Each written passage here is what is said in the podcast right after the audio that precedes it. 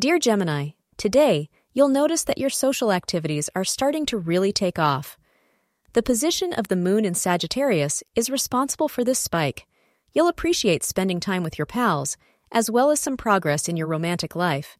You've worked hard to build your relationships, and now all you have to do is keep continuing in the same direction.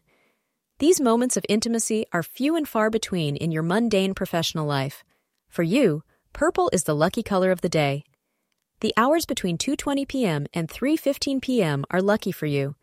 Today, you find that your feelings for a partner are deepening by the day. Try to keep your feet on the ground, not let yourself get swept away, but do allow yourself to become emotionally involved as this person could be very good for you.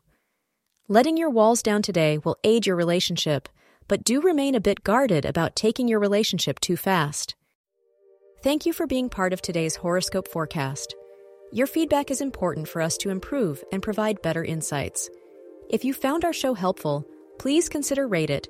Your support helps us to continue creating valuable content. Thank you for being here and see you tomorrow.